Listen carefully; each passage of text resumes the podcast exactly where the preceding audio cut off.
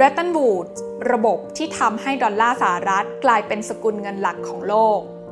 ปัจจุบันนะคะสหรัฐอเมริกานั้นถือเป็นมหาอำนาจทางการเงินอันดับหนึ่งของโลก จากความน่าเชื่อถือของสกุลเงินดอลลาร์สหรัฐนะคะที่ถูกเอามาใช้แลกเปลี่ยนในการค้าขายระหว่างประเทศทั่วโลกมายาวนานหลายทศวรรษ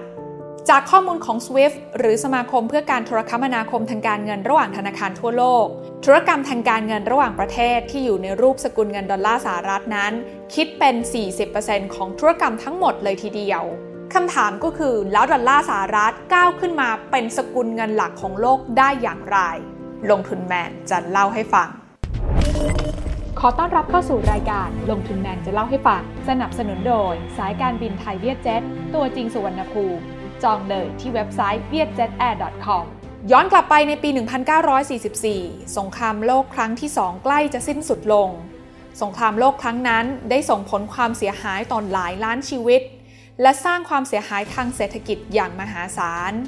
โดยเฉพาะประเทศในยุโรป อย่างประเทศอังกฤษ มหาอำนาจเบอร์หนึ่งของโลกในเวลานั้น ก็ได้รับความบอบช้ำอย่างมาก จากการที่ต้องสูญเสียทรัพยากรทางเศรษฐกิจไปกับการทำสงคราม เมื่อเปรียบเทียบกับสหรัฐอเมริกานะคะ ซึ่งในเวลานั้นเนี่ยต้องบอกว่าบอบช้ำน้อยกว่าฝั่งอังกฤษมากนะคะ รวมกับเรื่องของความมั่งคั่งที่อเมริกามีอยู่ก่อนหน้าแล้วนะคะ เพราะว่าในช่วงเวลานั้นเนี่ยอเมริกาถือครองทองคำสูงถึง 2 ใน 3 ของโลกกันเลยทีเดียว ก็เลยไม่น่าแปลกใจนะคะที่ทำให้สหรัฐอเมริกาหลังสงครามโลกสิ้นสุดลงนั้น ก้าวขึ้นมาเป็นมหาอำนาจแทนประเทศอังกฤษ โดยหนึ่งในเรื่องสำคัญที่อเมริกาต้องการวางรากฐานใหม่ก็คือระบบการเงินของโลก เพื่อรองรับการฟื้นฟูทางเศรษฐกิจ และการลงทุนโครงสร้างพื้นฐาน ทั้งหมดนี้เนี่ยก็เพื่อที่จะรองรับการขยายตัวทางเศรษฐกิจ ระหว่างประเทศต่างๆ ที่กำลังจะเกิดขึ้นในอนาคตอเมริกานั้นจึงได้มีการจัดประชุมขึ้นนะคะเพื่อที่จะหารือเรื่องของระบบการเงินของโลกใหม่ ที่โรงแรม The m a r f Washington ในเมืองเบรตันบูดรัฐนิวแฮมป์เชอร์ ประเทศสหรัฐอเมริกา โดยการประชุมครั้งนี้มีตัวแทนกว่า 700 คนจาก 44 ประเทศทั่วโลกเข้าร่วมประชุม โดยมีหัวเรือหลักอย่างคุณจอห์น เมนาร์ด เคนส์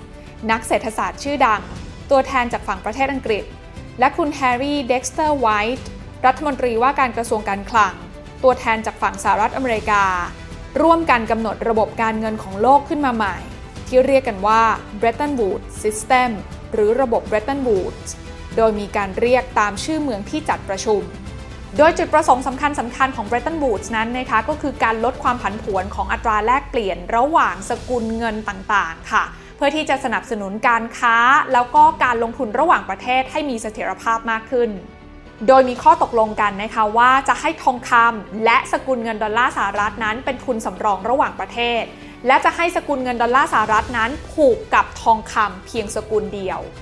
โดยดอลลาร์สหรัฐนั้นจะมีอัตราแลกเปลี่ยนคงที่ที่ 35 ดอลลาร์สหรัฐต่อทองคำ1ออนซ์ โดยให้ประเทศต่างๆ นั้นสามารถนำสกุลเงินดอลลาร์สหรัฐมาแลกเปลี่ยนเป็นทองคำได้ตามต้องการ ซึ่งการผูกสกุลเงินดอลลาร์สหรัฐไว้กับทองคำสกุลเดียวแบบนี้เนี่ยนะคะ ก็ทำให้มีความต้องการของสกุลเงินดอลลาร์สหรัฐสูงมากขึ้น จนทำให้ท้ายที่สุดเนี่ยดอลลาร์สหรัฐก็เลยกลายเป็นสกุลเงินหลักของโลก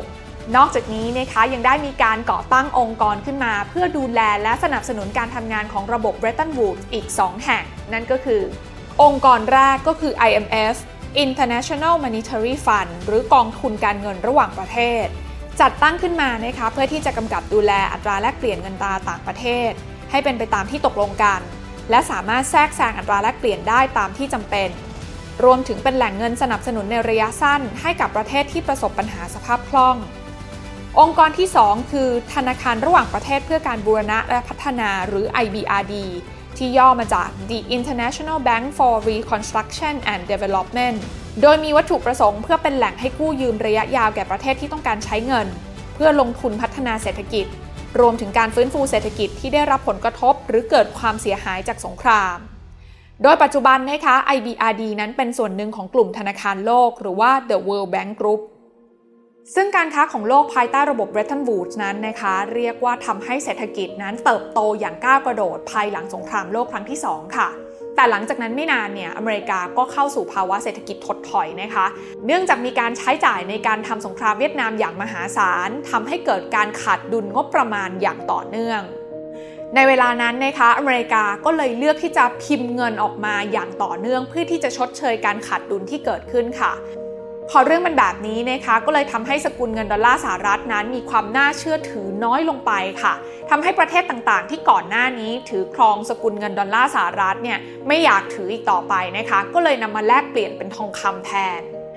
จนในที่สุดนะคะสหรัฐอเมริกานั้นก็ได้มีการยกเลิกการผูกสกุลเงินดอลลาร์สหรัฐไว้กับทองคำและมีการลดค่าเงินสกุลดอลลาร์สหรัฐ ซึ่งนับเป็นจุดสิ้นสุดของระบบเบรตันบูดในปี 1971 หลังจากนั้นนะคะโลกของเราเนี่ยก็ได้มีการเปลี่ยนแปลงค่ะ ระบบอัตราแลกเปลี่ยนนะคะ เป็นแบบลอยตัวนะคะ ที่อัตราแลกเปลี่ยนนั้นจะเปลี่ยนแปลงไปตามกลไกตลาดมากขึ้น และระบบนี้ก็ได้ถูกใช้มาจนถึงปัจจุบัน อย่างไรก็ตามนะคะก็ต้องยอมรับว่าเพราะระบบเบรตันบูดที่เกิดขึ้นในอดีตเนี่ยแหละค่ะที่ทำให้สกุลเงินดอลลาร์สหรัฐนั้นกลายเป็นสกุลเงินหลักของโลก ในการใช้อ้างอิงกับอัตราแลกเปลี่ยนของโลก นับตั้งแต่นั้นเป็นต้นมา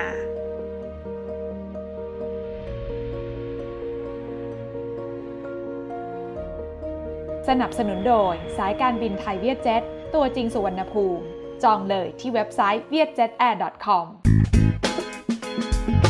การลงทุนในความรู้ไม่มีความเสี่ยง ผู้ลงทุนควรกดติดตามลงทุนแมนได้ในทุกช่องทาง เริ่มจาก Subscribe และกดกระดิ่งช่อง YouTube ของลงทุนแมนไว้ ตอนนี้เลย